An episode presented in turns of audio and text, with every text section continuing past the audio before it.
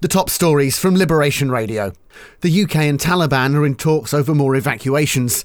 It's believed between 150 and 250 people eligible for relocations and their families are still in the country. Geronimo the alpaca has been killed. The animal was at the centre of a legal row with the British government.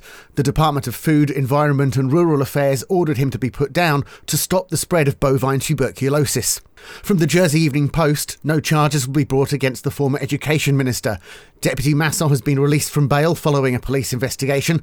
The police say he's been released with no further police action. Jersey Post is defending 134k in bonus awards despite making a loss. Assistant Treasury Minister Lindsay Ash says the bonuses had been paid as part of a set scheme, the meeting of targets, and had been agreed by the firm's remuneration committee. Get the full stories and more at jerseyeveningpost.com. In Guernsey, travel companies say business is on the up. They're saying they can see the recovery beginning, despite numbers still being below pre pandemic levels. And the hospital modernisation has been delayed until 2022. The project to bring the Princess Elizabeth Hospital up to date is being delayed due to COVID restrictions and is pending the outcome of the government work plan debate. Liberation Radio News.